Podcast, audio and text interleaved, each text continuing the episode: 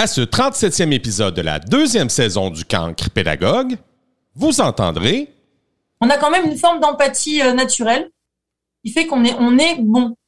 C'est-à-dire vraiment, il y a des, des, plein de littérature dans ce sens qui montre que l'enfant, il naît bon. Si il, apparemment l'empathie se dégrade, c'est, euh, il semblerait euh, fortement dû à l'environnement. Et oui, et donc à l'éducation, à, à, au langage, aux situations vécues par l'enfant et qui fait que euh, cette euh, empathie naturelle qu'il a à la base, elle se détériore. Il y a des mots, des fois, on pense que c'est pas beaucoup.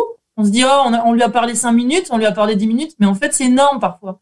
Parce qu'on peut pas imaginer ce qui se passe dans la vie de l'enfant ou d'une personne et d'avoir eu ce petit rayon de soleil pendant dix minutes ou un mot euh, d'encouragement sur nos, nos compétences et capacités, ça va ensuite être un leitmotiv qui va être récurrent et qui va se faire tout seul, même sans notre présence. Et on va se dire, mais non, j'en suis capable, il y a une personne qui le pense.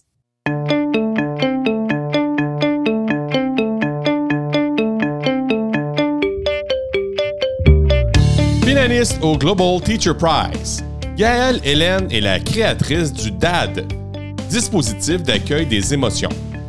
Elle est actuellement enseignante de lettres et communication. Elle est aussi fondatrice et présidente de l'association Be Enjoy, bienveillance, empathie, neurosciences pour un accompagnement positif. Gaëlle lutte notamment contre les violences éducatives ordinaires en France et ailleurs, tout en se servant des études en neuroéducation comme levier. Une présentation de Pearson RP. Bonne écoute! Gaëlle, comment ça va? Dis-moi, qu'est-ce qu'il y a d'extraordinaire aujourd'hui? Je t'écoute. Aujourd'hui, ce qu'il y a d'extraordinaire, c'est que je, bah, c'est qu'il fait beau. Et que je suis avec toi là euh, en ligne pour pouvoir parler de l'empathie et de la compassion. Ah. Je te remercie de m'accueillir dans ton podcast. Ah, et euh, j'ai hâte d'avoir cette discussion avec toi. Ici, il est 5 heures du matin. Chez vous, il est 10 heures. J'étais sûr qu'il était 11 heures. je me suis branché. Puis je me, je me suis dit, ben voyons, pourquoi elle se branche pas? j'ai oublié que le changement d'heure n'est pas partout dans le monde. Et j'ai même appris la semaine dernière qu'il y avait juste 20% des pays dans le monde qui a ce changement d'heure-là. Mm. Mm. Alors, tu sais, on prend les choses pour acquises, mais dans le fond, ils sont peut-être même pas. En France, on en a un petit peu assez parfois de changer d'heure. Bienvenue dans le club. Question, question de se présenter, euh, Gaël. Euh, dites-moi, euh, dis-moi qui es-tu? Ben, je suis une femme de 40 ans, mère d'une adorable petite fille. Et euh, donc j'ai, euh, d'un point de vue professionnel, j'ai été euh, enseignante depuis 2000. Enfin, je suis enseignante depuis 2006. Et j'ai été avant cela à la fois journaliste et comment on appelle ça, rédactrice, conceptrice en communication en entreprise. Ah bon? Ah bon? Et tu as fait ce changement de cap-là? Pour quelle raison? Euh, ben à la base j'étais euh, sur Paris et puis euh, ben en fait tout tout tout, début c'est parce que je suis issue du décrochage scolaire on va dire. J'ai jamais été une très bonne élève et euh, et en fait quand j'ai fini par avoir confiance en moi et passer les étapes jusqu'au bac, j'ai je me suis dit ben, si je suis là encore aller plus loin. Et puis après en première année de fac, en deuxième année de fac, jusqu'en cinquième année de fac avec des mentions très bien, je me suis dit bah puisque je suis là, pourquoi ne pas essayer d'être journaliste comme j'avais euh, toujours eu envie de faire? Donc j'ai passé mon master de journalisme en même temps que mon diplôme master 2 de, de littérature et puis euh, j'étais à Paris. Et euh, après, bon, j'ai été rattrapée par des affaires personnelles, familiales et j'ai dû rentrer sur Nice. Et puis en Nice, bon, bah, il n'y a pas vraiment beaucoup d'opportunités. Alors j'ai continué à faire des piges. Et puis j'ai aussi travaillé en entreprise tout en étant en alternance avec le rectorat de, Nice, ici l'équivalent donc de ceux qui nous supervisent dans l'éducation nationale au niveau du département, euh, pour être enseignante. Et puis un jour, bon ben quand je suis devenue mère, j'ai titularisé euh, mon poste d'enseignant et je suis restée enseignante à temps plein. Depuis 2006, extraordinaire. Je crois que tu été parmi les 50 finalistes au Global Teacher Prize. Qu'est-ce que le Global Teacher Prize et pourquoi on a retenu ta candidature? Alors, le Global Teacher Prize, c'est un prix mondial de l'enseignant, on va dire en, français. Et euh, donc au niveau international, il reconnaît euh, de façon équivalente au prix Nobel, mais équivalente dans le sens où, comme nous, nous faisons nos candidatures, ce n'est pas vraiment considéré comme un prix Nobel, puisque le prix Nobel, comme chacun le sait, c'est pas la personne qui se qui candidate, c'est quelqu'un qui va aller proposer son dossier. Donc nous, au Global Teacher Prize, on, on, propose notre candidature ou on peut être proposé par quelqu'un. Et euh, ensuite, on est euh, finaliste avec d'autres personnes dans le monde concernant en fait l'impact qu'on a pu avoir en tant qu'enseignant sur les autres ou dans la profession, en, en lien avec notre innovation pédagogique. Moi, je, je pense, après je ne sais pas vraiment, mais je pense que si j'ai été finaliste, c'est parce que euh, j'ai dû intéresser d'un point de vue euh, ingénierie euh, pédagogique en neuroéducation. je me sers en fait de cette ingénierie pour développer, essayer d'implanter l'empathie à l'intérieur de l'éducation nationale, pour développer ce qu'on appelle les life skills. en fait, c'est un, enfin, moi, je travaille aussi bien sur les compétences socio-émotionnelles que sur les compétences psychosociales. On appelle, et puis donc en anglais, il y a les life skills. Et puis après, ça s'est transformé, comme on le sait, euh, en, dans l'entreprise en soft skills. Enfin, tout ça, c'est un petit peu. Il y a plein de skills partout. Ouais. Et moi, je me suis concentrée sur un, euh, un skill en, en particulier, c'est euh, l'empathie. C'est celui qu'on retrouve en fait aussi bien dans les compétences socio-émotionnelles que dans les compétences psychosociales. L'empathie revient toujours. Et ensuite, euh, par, par association et par, on va dire intrication de plein de, de, compétences, on arrive à faire ben, euh, le design thinking, on arrive à aller euh, travailler les valeurs des enfants, l'esprit critique. Et donc je me servais de, je me sers en gros de l'ingénierie euh, pédagogique en neuroéducation avec les, ce qu'on utilise pour développer les sciences cognitives. Par exemple dans les Coniclasses en France, qui est dirigée par l'association de Jean-Luc Berthier et impulsée.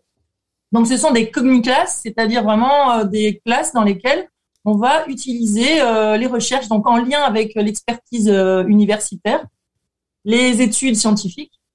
On va euh, essayer d'évaluer à notre niveau en tant qu'enseignant nos pratiques pour essayer de voir si on arrive à avoir des effets sur la mémorisation, l'implication active, l'attention, la métacognition.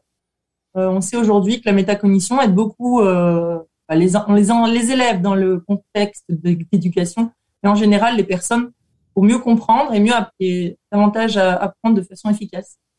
Donc j'ai utilisé cette ingénierie là et moi au lieu de développer les maths, la lecture et d'autres choses, bon je l'ai utilisé pour le français bien entendu dans mon, dans ma classe et puis au fur et à mesure ben je m'en suis servi pour, et je me suis dit peut-être qu'on pourrait essayer de transférer des effets sur l'empathie, sur le développement et l'éducation de l'empathie qui n'existe pour l'instant euh, en tant que cours que dans les pays du Nord euh, Suède, Finlande ou euh, Danemark.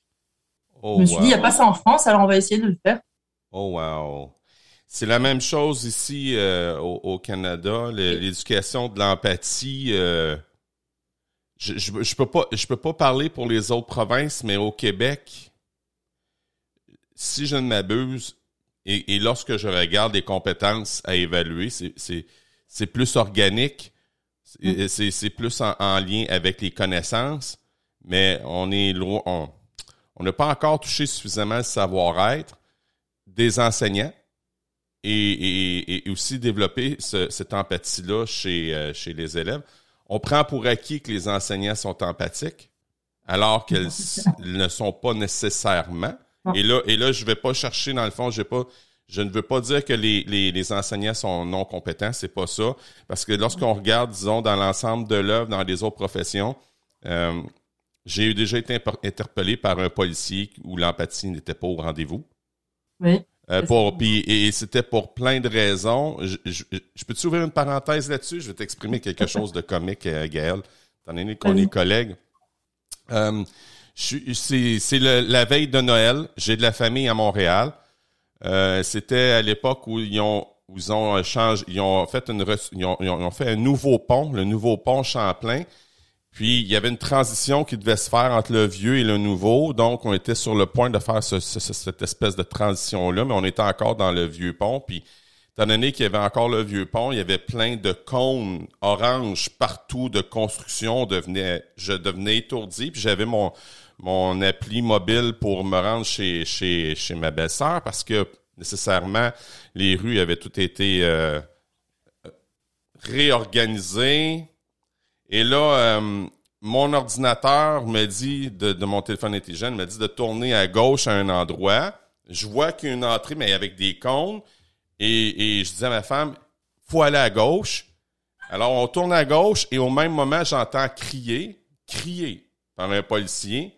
Je, vois pas d'où ça vient. J'arrête. Ben, ma femme arrête, c'est ma femme qui conduisait.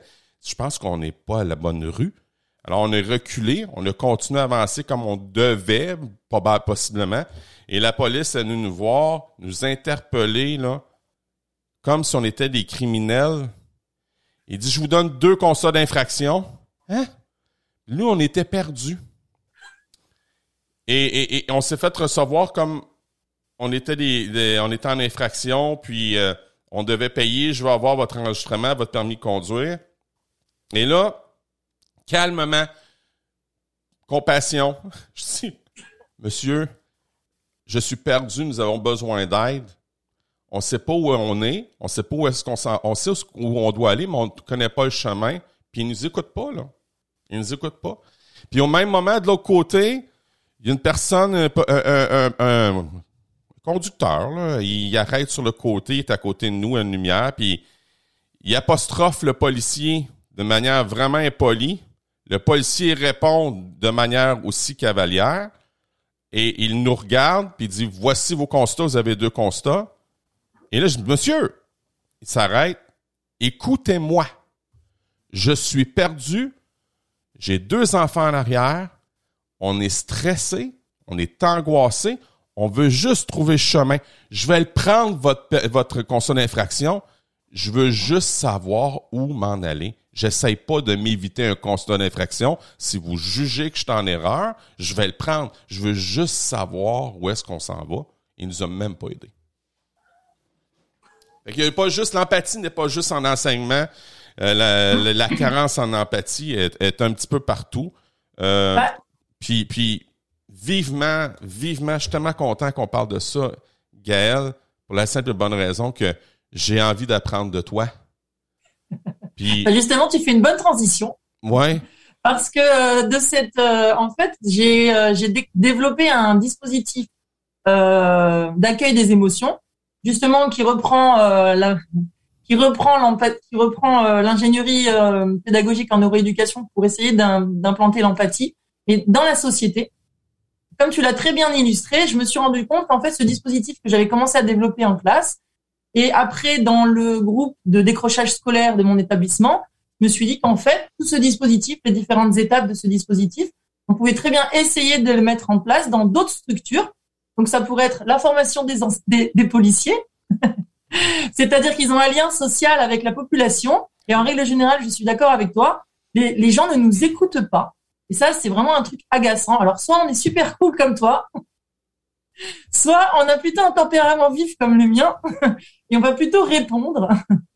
Mais bon, j'ai appris maintenant un peu à me canaliser et c'est vrai que que ce soit à l'hôpital, que ce soit finalement dans toutes les institutions euh, du, de l'État, du pays, avec la médecine, donc dans les hôpitaux, les cliniques, euh, à la maternité, avec mon association, je lutte beaucoup euh, contre les violences éducatives ordinaires c'est-à-dire pour essayer de changer la vision, les conceptions initiales et les représentations sociales de l'éducation punitive, euh, parce que malheureusement aujourd'hui, ben, il y a les en tant qu'adulte, on a, on a, on essaie beaucoup de reproduire, et euh, je pense qu'on est en, en, monde de transition. Enfin, je, je suis pas la seule à le penser.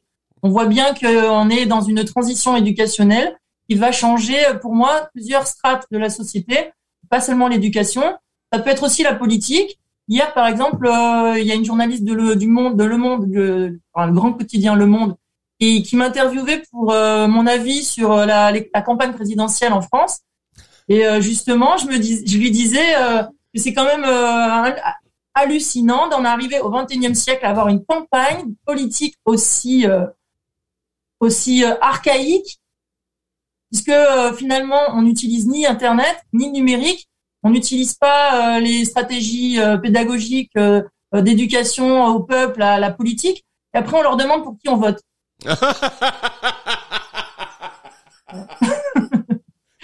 Donc tu auras bien compris que c'est de la manipulation basique et que ça Oh. passe à tous les niveaux. Ah oui, ah oui, ah oui, ah oui. Je suis Donc je lui ai dit, bah forcément, je ne sais pas pour qui je vais voter là. Non, c'est c'est très pertinent euh, ce que tu annonces, Gaël, parce qu'on vit la même chose au, au Québec. Ah oui. Euh, puis on est en train de vouloir euh, repenser à- aux méthodes, aux méthodes de, de, de vote. Et, Ouais. et certains ont, ont lancé, peut-être on devrait s'inspirer des Français. J'ai dit, Ah bon? J'ai dit non. J'ai dit non, non, faut pas, faut pas. Faut, faut vraiment revamper, repenser le système de vote parce qu'on oublie une chose, hein, Gaël, le Mm, gouvernement, le gouvernement, c'est le peuple. Voilà, bah, c'est ce que j'allais te dire, tu m'enlèves les mots de la bouche. Démocratie, démos, en grec, si je ne m'abuse, c'est nous. Et, et non, on ne vote pas, on nous demande pas notre avis. Et je pense qu'en fait, euh, rien que l'éducation politique devrait commencer très jeune et on devrait également euh, utiliser les stratégies pédagogiques euh, de l'enseignement. On a des, journalistes, des, animateurs en France qui commencent à faire du décryptage par rapport à la rhétorique. Donc ça, c'est très intéressant, par exemple, de vulgariser la rhétorique pour expliquer aux gens, décoder les discours, euh, travailler avec eux sur l'esprit critique, ce que- ce qu'essaye de dire un politicien, ce qu'essaye de dire euh, un, un acteur dans un film. Essayer en fait de faire finalement un travail de langage, comme j'ai pu le faire en classe, mais en utilisant des supports qui ne sont pas le programme, le curriculum. Parce que finalement, euh, aujourd'hui dans l'éducation, ce qui nous bloque, c'est qu'on a euh, une carcasse, on va dire un squelette archaïque de vieux qui fait mal, mais qui est sur le point de craquer, et on essaye de lui mettre de la robotisation, euh, des muscles en, des muscles on va dire en, numérique euh, développés. En fait, on essaye de mettre du moderne, on essaye un peu de gonfler tout ça avec euh, plein de choses, alors que la carcasse elle est pas solide. Donc en fait, il faudrait tout tout changer, il faudrait tout revoir parce que finalement, on essaie de faire du français avec des textes qui, qui, n'amusent plus nos, nos élèves et puis on ne prend pas en compte euh, ben, l'empathie dès la première. On prend pas en compte le développement du cerveau non plus parce qu'on le sait aujourd'hui, euh, jusqu'à l'âge de 6-7 ans, les enfants ne font pas de caprices. C'est quand même incroyable qu'on continue à élever nos enfants de cette manière parce que ils n'ont pas le cerveau mature au niveau émotionnel. C'est pas la peine de les mettre dans des situations de petits enfants euh, universitaires alors qu'ils ont euh, 4 ans, 3 ans, 2 ans.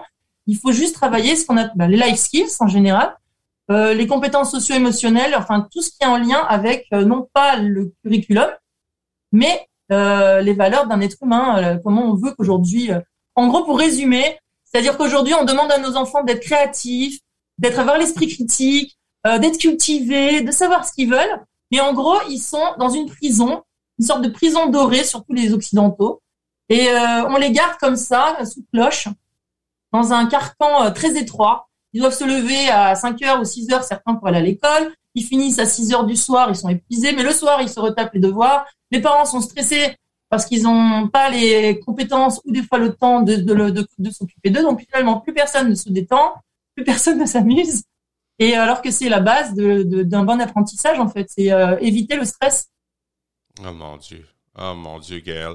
Faut que je te dise. On va partager. Ah oui, j'imagine, La- parce que j'ai vu un petit peu tes podcasts aussi sur la compassion. Je pense qu'on est en accord. Tout à fait. Moi, j'ai remarqué, puis l'empathie, est-ce que je l'ai toujours eu euh, dans mon milieu? Je vais te dire non. Et, ce qui m'a aidé beaucoup à m'ouvrir les yeux, c'est les connexions justement avec certains collègues. Et, il y a une situation qui m'a ouvert les yeux davantage, puis, c'est à cause de la pandémie. J'ai une j'ai une élève qui entre dans ma classe un lundi matin, les larmes aux yeux. Elle est, triste, elle pleure. Je dis, qu'est-ce qu'il y a? Et elle se dévoile à moi, en disant, sais-tu quoi, on m'appelle Mr. Friday, parce que j'enseigne l'anglais. Friday, c'est pour moi, un vendredi, c'était tous les jours. Puis elle me dit, Mr. Friday, euh, pour maintenant, je peux plus jouer avec, je peux plus vivre de, euh, non, avoir du plaisir avec ma passion. Je peux plus patiner. Je viens d'apprendre que les cours de patin artistique sont maintenant annulés à cause de la pandémie et c'est ce que j'aime le plus faire. Et là, j'ai là, j'ai figé. J'ai regardé mon élève, je lui ai dit Écoute, je, ne sais pas quoi dire exactement. Je te sens, ça me touche. Je vais être en parallèle avec toi. Si tu as besoin de quoi, je suis là. C'est tout ce que j'ai dit. L'impact que ça a eu a été, extraordinaire en le sens où elle a eu de la peine, bien sûr, jusqu'au moment de la récréation. Au retour, elle se sentait déjà beaucoup mieux.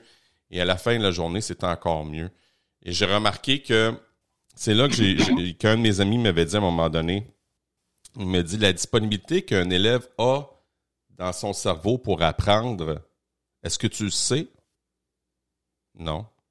Pourquoi est-ce que tu le sais pas? Ben, pour la simple et bonne raison que je suis pas à la maison, je l'ai juste à l'école sur une, à peu près six heures à l'école. Le reste du temps, je ne sais pas. Il dit, quand tu étais jeune ou à ta vie de papa, est-ce que tu te lèves le matin pour pousser les enfants dans le dos pour se dépêcher pour aller à l'école pour ne pas être en retard? Oui. Comment tu t'es senti quand tu étais un enfant et comment ton fils s'est senti? Et là, la claque en plein visage.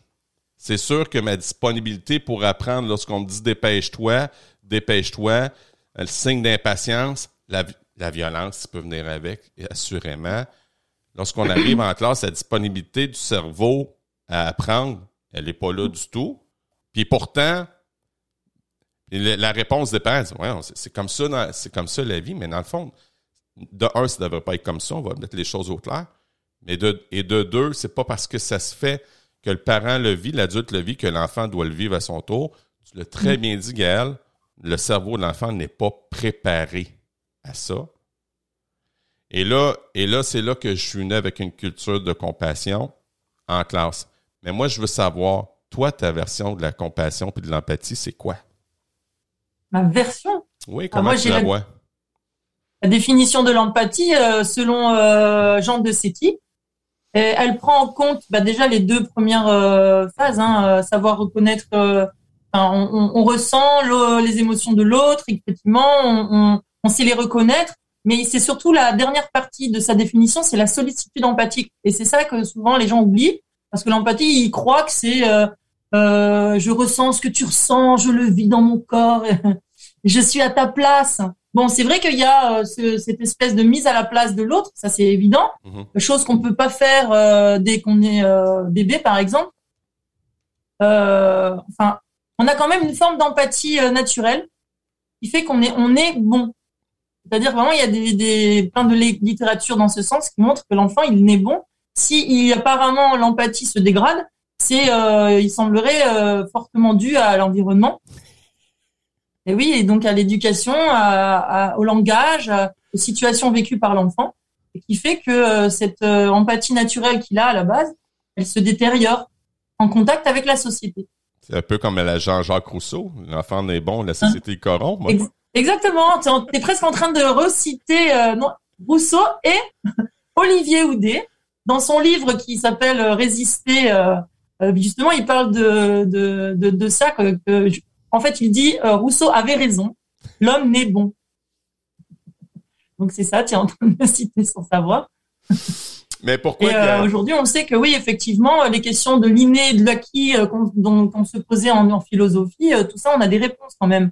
Donc, euh, revenir à ce que tu m'as dit, l'empathie, avec cette, avec cette sollicitude empathique, euh, on peut euh, retravailler les relations euh, adultes-enfants et on peut les transposer dans tous les domaines, à tous les niveaux.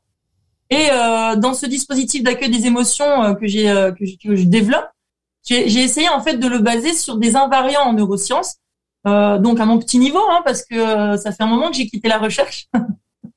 mais en tant qu'enseignant, on est aussi des chercheurs et c'est ça qui est en train de revenir grâce au Grenelle de l'éducation qui a eu lieu en décembre 2020 et puis aussi avec euh, toutes les réflexions que tous les pays ont sur euh, l'éducation, c'est en train de revenir. L'enseignant-chercheur en France, en tout cas, c'est pas vraiment euh, à la mode, ce n'est pas le cas, c'est pas actif. Et c'est plus dans d'autres pays. Donc nous, en France, on essaye quand même certains enseignants d'avoir cette posture d'enseignant-chercheur. Et j'ai essayé donc d'isoler quatre invariants. Et justement les deux premiers sont basés sur ça, c'est-à-dire qu'il y a beaucoup d'impact avec ce que tu racontais dans ton anecdote, euh, rien qu'à écouter l'autre. Et, donc, on remarquera depuis tout à l'heure notre petit fil conducteur, notre petit leitmotiv de la conversation, c'est qu'on les gens ne s'entendent pas, ne s'écoutent pas, que ce soit le policier ou que ce soit nos élèves ou que ce soit les enfants. Si euh, ils ont envie de parler, il faut aussi qu'ils aient une écoute attentive. Et donc, cette sollicitude empathique va être aussi une façon de pouvoir entendre l'autre sans le couper, sans lui donner notre avis, sans le juger. En fait, l'autre n'attend pas ça. En général, d'ailleurs, c'est peut-être pour ça que les disputes naissent. Parce qu'il y a une personne qui est mal, qui a besoin d'exprimer ses émotions, ce qu'il ressent, ce qui est à l'intérieur de lui. Et en face de lui, il a besoin d'exprimer ses besoins à lui sans que l'autre vienne intervertir avec ça. Et donc, il veut juste qu'on l'écoute. C'est très difficile aujourd'hui de pouvoir euh, écouter l'autre sans intervenir. On a toujours nos, nos vieilles manies qui reviennent. On a envie de lui donner des conseils. On a envie de lui dire, mais non, c'est pas comme ça. On a envie de lui dire, mais ça va aller, parce qu'on se dit, on va le rassurer. Mais en fait, la personne en face, à ce moment-là, elle a la seule façon de la rassurer, ça va être de l'écouter. Et la phrase un peu magique qui vient de la communication non violente, euh, que je préconise vraiment, euh, il y a plein d'associations partout, il y a plein de formations partout, donc je préconise tout le monde à, aller voir ce que c'est. Donc euh, la petite phrase un peu magique, j'ai envie de dire, qui, qui revient, c'est je comprends. Si on n'est pas encore formé à la CNV, si on ne sait pas encore vraiment comment on pourrait faire, il y a quand même deux choses à faire le silence et je comprends. Et là, tout de suite, en face, la personne, elle se calme. Vraiment, c'est instantané. Je l'ai déjà essayé. Euh, enfin, je n'ai pas fait d'évaluation scientifique, mais il en existe sûrement en cours. Mais bon, euh, déjà, euh, dans, en observation, on voit tout de suite, la personne, elle se calme, elle se sent entendue, euh, comprise, parce qu'on lui dit qu'on comprend. Et puis, euh, cette sollicitude empathique va faire déjà des redescentes de stress. Après, de parler, donc, il y a aussi l'écoute. Les deux vont ensemble. Vraiment deux invariants très importants euh, qui vont faire naître et travailler et, euh, et ensuite progresser l'éducation sur l'empathie. J'adore. J'adore. Non, sans blague, j'ai un... À la théorie, c'est toujours génial. Hein. Ah oui, mais la pratique, c'est quelque chose. Il faut souvent se parler. Puis moi, j'ai un acronyme qui m'aide beaucoup à revenir sur la pratique tout le temps. Lorsque l'émotion vient, ça s'appelle mm. REVE. L-R-E-V-E. On a tous envie d'être reconnus, écoutés, vus, mm. entendus. C'est ça. Puis il faut juste comprendre comment l'appliquer. Et ce que tu viens de nous donner comme exemple est très éloquent. Merci, euh, Gaël. Merci à toi. C'est toi qui m'écoutes ici. en fait. Tu me donnes l'opportunité de parler. Ouais, en fait, mais. Euh, la sollicitude empathique par podcast. ben, c'est l'essence même du camp pédagogue, je dois dire. On est, je me mets toujours, je me mets en position d'apprenant puis parce que parce que la, la, la, vraie raison pourquoi j'ai démarré le podcast, je l'ai dit souvent, c'est pour moi que je l'ai fait. Parce que j'avais besoin, j'avais ce besoin-là de progresser, j'avais ce besoin-là d'apprendre, j'avais un besoin aussi de partager, puis beaucoup plus apprendre que partager. Et j'ai, eu des leçons, des leçons, des leçons à chaque fois. Moi, j'appelle ça mes événements crochet de gauche. C'est-à-dire, tu vois pas venir ce que la personne va dire et tu fais Ah, pour vrai? Et avec toi, j'ai encore j'ai des, des moments crochet de gauche. D'où est venue cette idée d'empathie-là concrètement? Est-ce qu'il y a eu un choc qui s'est passé dans ta, dans ta vie d'enseignante, de, de, disons? dans ma vie de, dans ma vie de femme, on va dire. OK, vas-y, on, on écoute. En fait, je, bah, je suis tombée enceinte et euh, je suis tombée enceinte euh, en n'ayant pas les, les, conditions favorables. Donc j'ai eu beaucoup de problèmes, euh, problèmes de, de type euh, à, à, cause de douleurs chroniques que j'avais qui ont déclenché un petit peu des comment dire un dérèglement neurovégétatif, on va dire, mais assez aggravé et ensuite bon. Donc toutes ces douleurs ont déclenché chez moi des choses qui euh, et, moi je me suis inquiétée pour mon, pour mon bébé et euh, comme j'ai pu j'ai commencé à lire c'est comme ça que m'est venu le déclenchement de parce qu'avant j'étais comme les autres j'ai envie de dire je pense euh, tous ces enseignants qui pensaient que la, discipline c'était la seule et unique manière d'enseigner parce qu'il y avait tellement d'enfants qu'il fallait faire régner le silence et euh, se faire euh, écouter. Parce que depuis enfant bah, comme tout le monde j'avais je pensais que c'était ça quoi. En fait avant je pense que comme beaucoup d'adultes, je dressais les enfants. Et en fait, aujourd'hui, en fait, je, je, pense que je suis arrivée à un chemin d'éducation n'est pas très, il n'est pas très facile à faire tous les jours puisque c'est vraiment sociétal, c'est partout. Donc, euh, j'ai commencé à avoir des lectures. J'ai commencé avec le docteur Catherine Guéguen. J'ai commencé un petit peu avec Boris Cyrulnik, euh, qui a vulgarisé euh, en France le concept de résilience. J'ai cherché la neurobiologie dans les, d'abord les ouvrages, on va dire accessibles pour des parents, des adultes, des non scientifiques, parce que on est quand même obligé. Aujourd'hui, il y a des scientifiques qui tapent un peu sur le dos de ces personnes qui vulgarisent.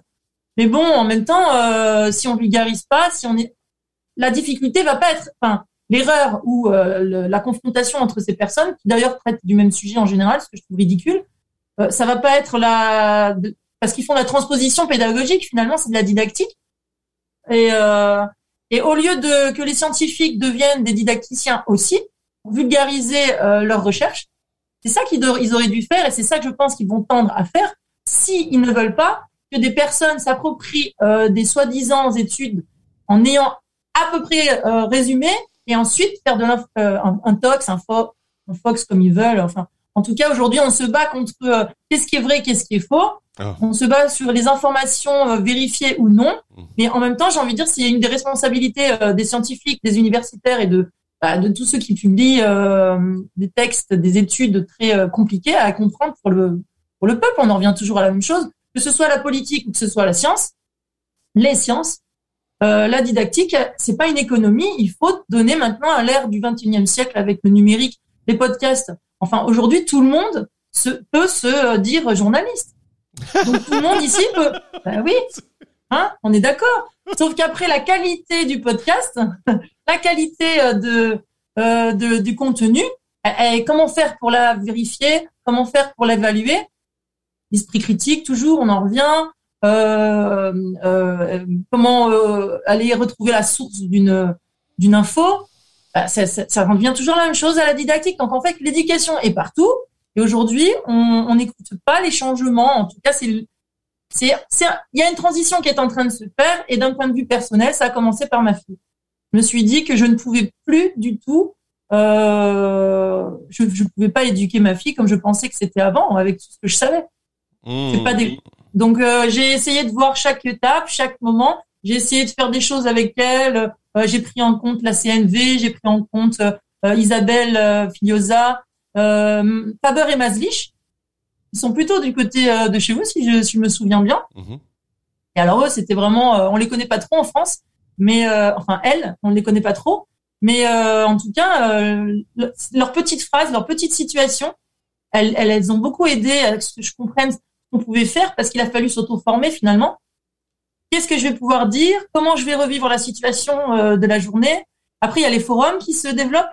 Là aussi, on, se rend compte qu'il y a beaucoup, beaucoup, beaucoup de parents qui veulent aller vers l'éducation positive.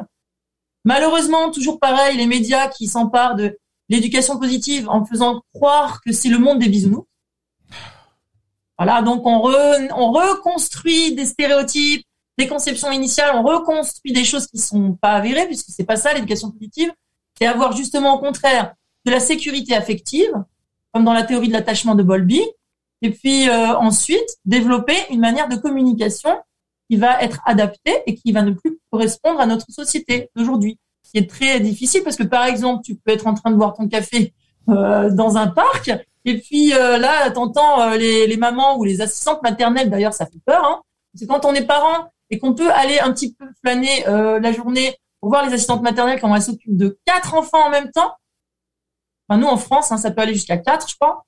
Ça va pas jusqu'à cinq, je ne pense pas, mais en tout cas, quatre enfants en même temps, c'est comme les crèches, c'est comme les écoles, c'est comme tout. C'est de l'abattage finalement. On est, on est en train de faire pareil avec nos enfants. On a fait pareil avec nos enfants. On a fait avec nos enfants, pareil qu'avec les, les, les cottages de, de, de vaches et de, de bœufs et de moutons, quoi. On a fait de l'industrialisation d'enfants et l'éducation, c'est devenu de l'automatisme. Tu m'écoutes? En fait, l'enfant, de toute manière, c'est simple pour résumer ce que je viens de dire. Dès qu'il est, euh, dès qu'il naît, on lui dit chut. Donc, euh, si euh, tu dis à un enfant de se taire, comment tu veux qu'il se développe correctement, qu'il s'épanouisse, qu'il garde son empathie naturelle? Et après, on vient nous parler de la parole de l'enfant est importante, il y a les droits de l'enfant, attention, combattons les violences, les agressions sexuelles, les incestes, les violences, les violences psychologiques dans les dans les familles, les, les violences conjugales. Mais on est éduqué à se taire. On est éduqué à ne pas écouter l'autre en fait. On passe aujourd'hui dans nos sociétés à côté des gens qui sont en train de d'agoniser dans la rue. Euh, mon Dieu, combien t'as pas vu passer sur euh, les réseaux sociaux combien des, des, de personnes, de jeunes étudiants et autres, ils ont fait des. En ce moment, ils font des, des qu'on appelle ça, euh, des expériences. Et on les voit passer sur Facebook, les réseaux sociaux, etc. Pour pour nous montrer que finalement, il y a une personne, elle peut se faire agresser à côté de nous, on va pas aller l'aider. heureusement qu'il y a des gens qui le font encore. Mais il y a des quelqu'un qui est en train de mourir sur place. Bah, de toute manière, on le sait dans un fait divers récent. Je sais plus quel est cette. c'est un photographe, non? Très connu, qui est mort sans assistance dans la rue. Donc euh, là, on va essayer de moins déprimer. Je vous ai emmené sur un terrain glissant. Non, non, pas, mais... du tout. pas du tout. Mais bon, euh, moi, je suis plutôt dans l'espoir que la transition nous mène vers une éducation positive. Voilà. On est ah. quand même des fois obligé de faire le constat et le diagnostic de pourquoi on choisit cette transition vers le positif et que ce n'est pas un monde des bisounours, c'est un monde en fait où on va pouvoir écouter l'enfant. Il deviendra un adulte épanoui avec de l'empathie et qui va pouvoir euh, développer son esprit critique, sa création, sa créativité, je veux dire, et, euh, euh, apprendre de façon tout à fait naturelle ce qu'on lui demande à l'école pour pouvoir, comment dire, mettre en adéquation. C'est là que j'aime bien dans, la, le travail sur l'empathie, c'est le côté design thinking, c'est-à-dire mettre en, place dans la société des projets qu'on va faire tester par les autres, on va se mettre à la place des autres et on va créer des, projets qui vont, vont servir à la société. Non plus, comme on faisait avant à l'école, des projets euh, qui euh, ne servaient que le cours et le curriculum. C'est ça la transition, en fait. C'est pouvoir dire à l'enfant qui grandit et devenir un adulte, donc que ce soit bien les parents ou que ce soit les enseignants, là, qui sont restent dans l'éducation toujours, de pouvoir euh, aider, amener, accompagner, en fait, l'enfant à devenir un adulte et à développer des projets qui vont servir le monde qui vont euh, peut-être réduire cette éco-anxiété qui est en train d'arriver, qui est déjà là en fait chez nos jeunes. Parce qu'il y a plein d'études là encore, j'entendais encore, bah tiens, samedi dernier, il y avait Neuroplanète à Nice, au centre universitaire méditerranéen. Ils, on a reçu Franck Ramu, on a reçu euh, Stanislas Dehaene, Dehaene on a reçu des personnes qui nous ont expliqué un petit peu les effets, le, le, lien entre le cerveau et puis tous ces domaines-là. Je pense que c'est ça la transition en fait, c'est savoir comment on fonctionne pour pouvoir avoir un impact sur notre vie, sur notre société, sur l'environnement, euh, là où on, enfin, là où l'être humain, il, sur notre environnement. L'être humain, il vit pas seul dans sa maison. On appelle ça une espèce d'éveil. Moi, c'est ce que j'entends euh, de ce que tu ah dis, Gaël, parce que dans, il y a un problème d'industrialisation, bien évidemment, et j'en suis, j'en suis, J'en suis un qui, qui, qui, corrobore avec ce problème d'industrialisation avec mon véhicule. Tu sais, euh, euh, puis on nous donne la, on, donne cette, on donne cette, cette, euh, cette peur-là, peut-être, cette angoisse-là de l'environnement. Puis en, en, bout de ligne, c'est pas nous qui l'avons créé, mais on, on, y participe, comme des mm. moutons, dans le fond. Là, on est en train de vivre, dans le fond, cette histoire-là d'éveil. Mais concrètement, euh, moi, je voudrais savoir, euh, Gaël, pour en arriver à ce, cet éveil-là chez tes jeunes, euh, qu'est-ce que tu fais concrètement dans ta classe? Euh, bah, en fait, j'essaie de les mettre à l'aise euh, déjà avec une, un climat, enfin, l'espace. Il y a l'espace, il y a le matériel. Ça, il y a beaucoup qui ont déjà, qui ont déjà, qui ont déjà pensé. Hein. J'ai fait une masterclass d'ailleurs sur comment implanter l'empathie dans l'éducation avec euh, des exemples et des intervenantes qui travaillent de la, de la maternelle, euh, donc jusqu'à, euh, ben, ça peut être le lycée, euh, enfin, chez vous, comment c'est, enfin, jusqu'à jusqu'au bac. Ouais. Et ensuite, ça peut servir à l'université. Et donc, peu importe nos, les intervenantes, on avait tous, des toutes, développé en fait l'ambiance. C'est-à-dire quand on arrive déjà, alors, on module les règles selon aussi notre, notre environnement, puisque nous, on est déjà dans un carcan d'éducation nationale. Mmh. Donc déjà, on a des règlements à l'intérieur dans notre établissement, on a des règlements dans l'éducation nationale. Donc, en gros, ça va être cette espèce de faculté à pouvoir bouger les règles au plus loin de ce qu'on peut faire sans se faire euh, Ah oui. taper, taper dessus. Oh oui.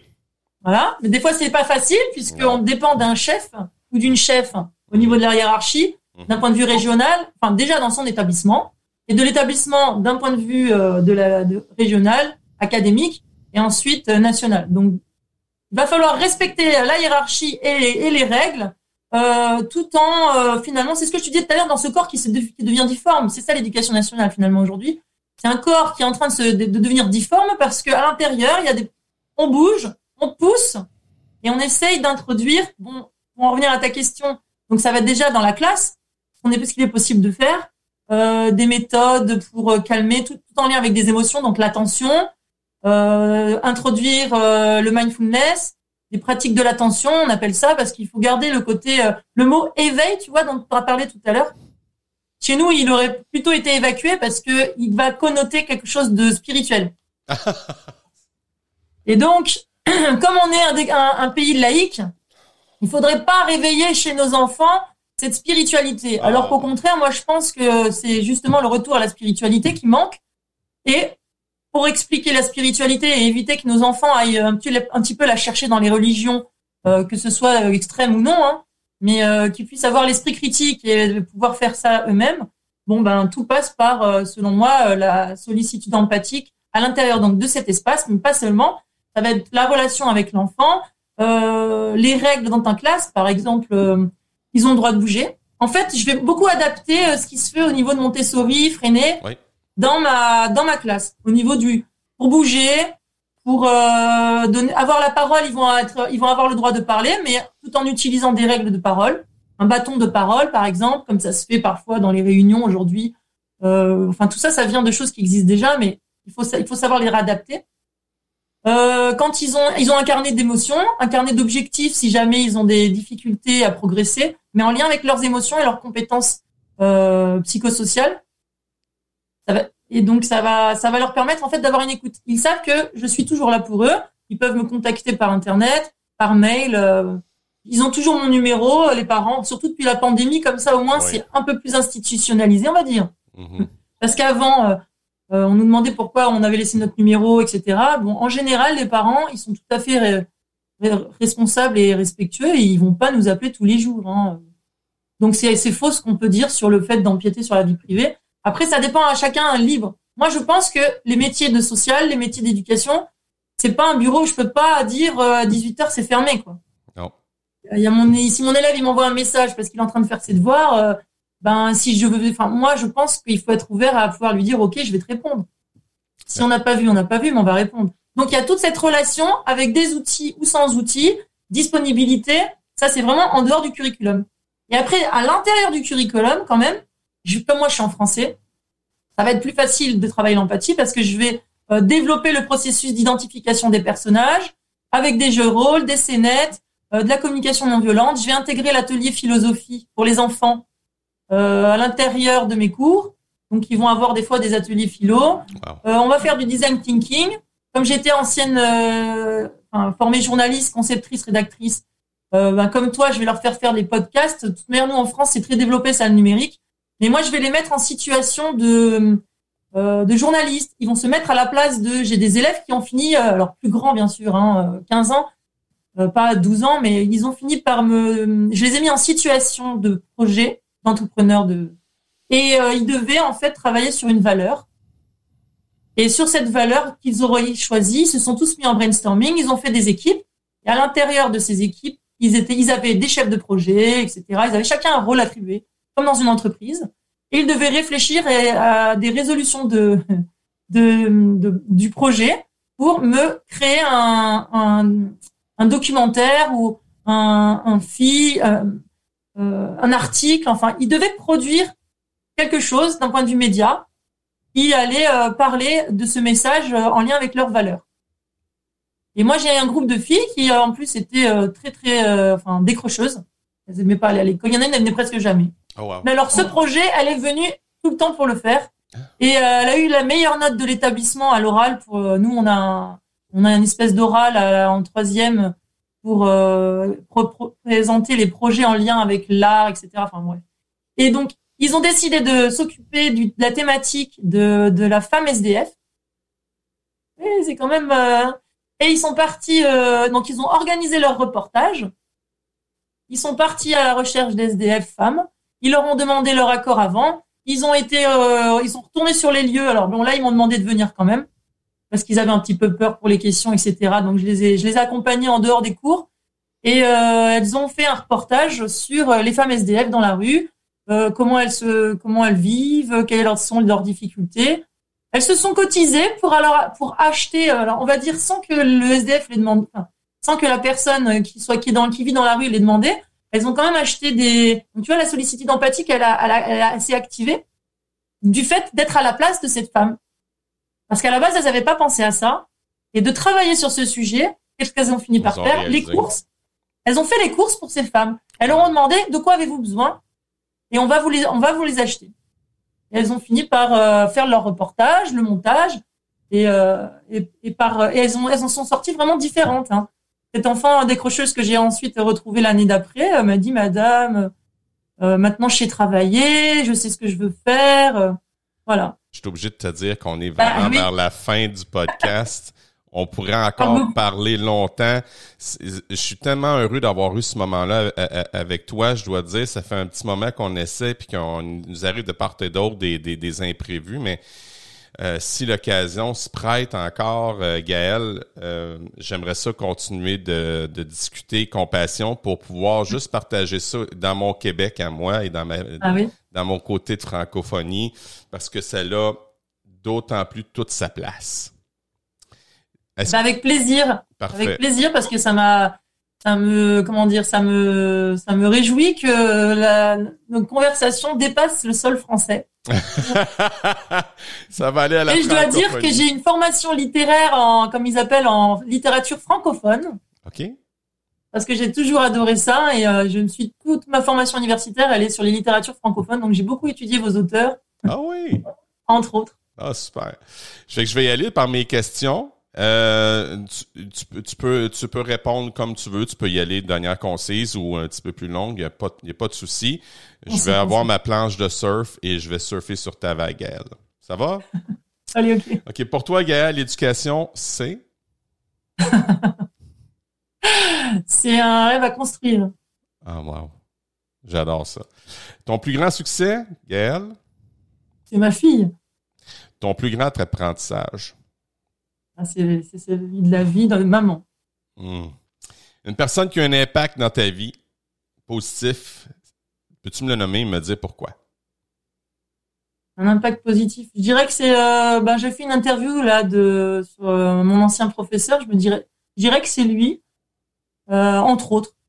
Jean Calvi, mon professeur de philosophie de quand j'ai redoublé en terminale. Après, je dirais que notre vie, elle est ponctuée de personnes positives qui nous mènent aujourd'hui là où on est. Hum, j'aime ça. Euh, est-ce qu'il y a un livre que toute personne devrait lire? Oh là là, un livre que toute personne devrait lire? Bon, en ce moment, je pense à Colère, mais je me souviens plus de l'auteur. OK. je me souviens de la colère et je me disais, tiens, émotionnellement, c'est parfait. c'est dans la thématique. Et en fait, c'est un livre, là, vraiment désolé pour l'auteur, ça m'échappe. C'est pas grave. C'est un livre qui raconte comment la Terre va se rebeller contre l'homme il va le faire disparaître en créant, il va le faire disparaître. En fait, c'est la Terre qui est en colère et, c'est ce qui est en train de nous arriver. Hein. Oui. D'un point de vue plus positif, je dirais euh, de lire, euh, de lire quoi, je sais trop de choses. Tiens, ben euh, la résilience de Boris Cyrulnik. Ah oui. C'est vrai, c'est vrai, c'est bien. ta matière préférée quand tu étais à l'écolière? je crois que c'était le français parce que c'était facile pour moi. Ah oui? Cette facilité avec la langue française? Ah oui. Ah. Après, je dirais que j'adorais la, la chimie. La chimie et la physique, oui. À cause de MacGyver. Alors, tu vois, d'un point de vue pédagogique, c'est-à-dire qu'enfant, on rêvait d'aller au collège parce qu'on voulait tous devenir MacGyver. Et quand on est arrivé à l'école, on s'est trouvé avec des cours de physique-chimie complètement nuls.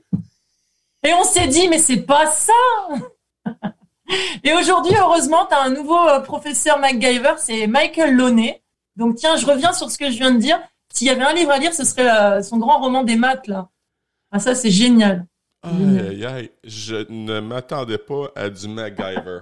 Vraiment. Ah si, j'adore les sciences depuis toujours, mais comme à l'époque, moi, je viens d'une famille très populaire, donc euh, euh, pas de ce qu'on dit euh, petite famille bourgeoise, euh, Ouais. intellectuellement avancée, et euh, enfin culturellement dans le sens où elle a des études. hein.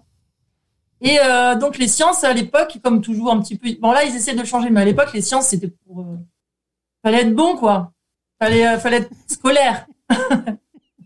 Et je suis arrivée au collège très scolaire, première de ma classe, mais le collège m'a complètement ratatiné. hein. Ça m'arrive à ma dernière question.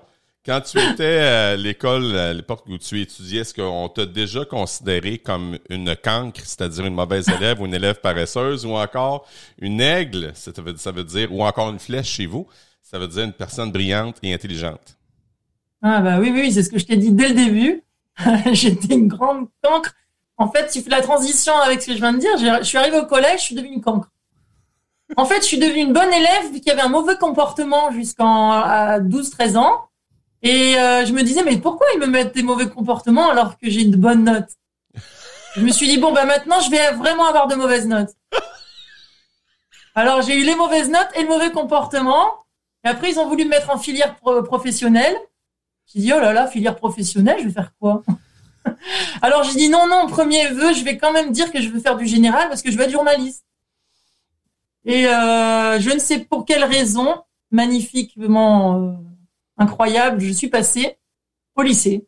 Hmm. Et au lycée, après, euh, de fil en aiguille, euh, j'ai pu euh, comme ça euh, me construire en essayant d'arrêter d'être ce, ce cancre. Et c'est Jean Calvi dont j'ai parlé tout à l'heure, professeur de philo. J'ai fait une interview là-dessus avec euh, Bob Greensberg. Et bah, c'est lui en fait. Moi, j'étais le cancre qui dort. je dormais en classe en fait, et c'était le seul professeur qui me laissait dormir sur la table. Et quand euh, après euh, je pour faire court, hein, après, euh, bon, bah, c'est lui qui me disait, bon, alors, alors, mademoiselle Assoun, ça y est, vous vous êtes reposée Est-ce que maintenant vous voulez participer à, à nos débats? Et toujours d'un point de vue gentil. euh, à- quand c'était les vacances, il nous emmenait à la cafétéria, il nous offrait des pains au chocolat, il nous disait bonnes vacances, vous voyez? Et c'est lui, je pense, qui a instauré pour moi cette vision de possibilité d'un enseignant empathique et qui va privilégier l'enfant et le bien-être de l'enfant à l'apprentissage d'une compétence scolaire. Avec douceur, Ouais. humour, Ouais. sans Parce que comme tu l'as dit tout à l'heure avec ton élève, il y a des mots, des fois, on pense que c'est pas beaucoup. On se dit, oh, on, a- on lui a parlé cinq minutes, on lui a parlé dix minutes, mais en fait, c'est énorme parfois. Parce qu'on peut pas imaginer ce qui se passe dans la vie de l'enfant ou d'une personne et d'avoir eu ce petit rayon de soleil pendant dix minutes ou un mot d'encouragement sur nos, compé- nos compétences et capacités, ça va ensuite être un leitmotiv qui va être récurrent et qui va se faire tout seul, même sans notre présence. Et on va se dire, mais non, j'en suis capable, il y a une personne qui le pense.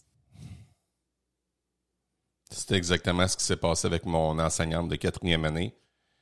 C'est euh, malgré toutes les embûches que j'ai eues dans mon parcours scolaire, je m'accrochais à elle pour lui dire non, elle a cru en moi, puis je vais devenir enseignant. Mm. Mm. Hey Gaël, C'est ça. merci beaucoup pour ton temps. Merci à toi. Oui, puis euh, à, à refaire, mais la prochaine fois, je me lèverai pas à 4 heures du matin. Ah oui, là, je, je te remercie. Et encore, tu t'es trompé, t'aurais pu dormir une heure de plus. 6 heures, ça aurait été moins piquant. Oh là là. Puis en plus, j'ai une, j'ai une très, très, très, très grosse journée. Alors, merci Gaël. Puis on, euh, Bonne journée. on- si, si l'occasion se prête, ce qui me surprendrait pas du tout, euh, j'aimerais ça continuer à parler euh, compassion avec toi. Merci beaucoup de ta disponibilité. C'est, c'est très Avec apprécié. Avec plaisir, à bientôt alors. C'est ce qui met un terme à ce 37e épisode de la deuxième saison du Cancre Pédagogue.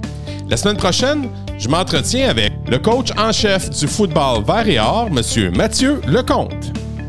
Un merci à mon frère Bob pour cette merveilleuse mélodie et un merci spécial à Pearson RP pour votre indéfectible appui. Et encore une fois, avant de vous quitter, j'aimerais vous dire Hey guys, think love! Salut tout le monde! À bientôt!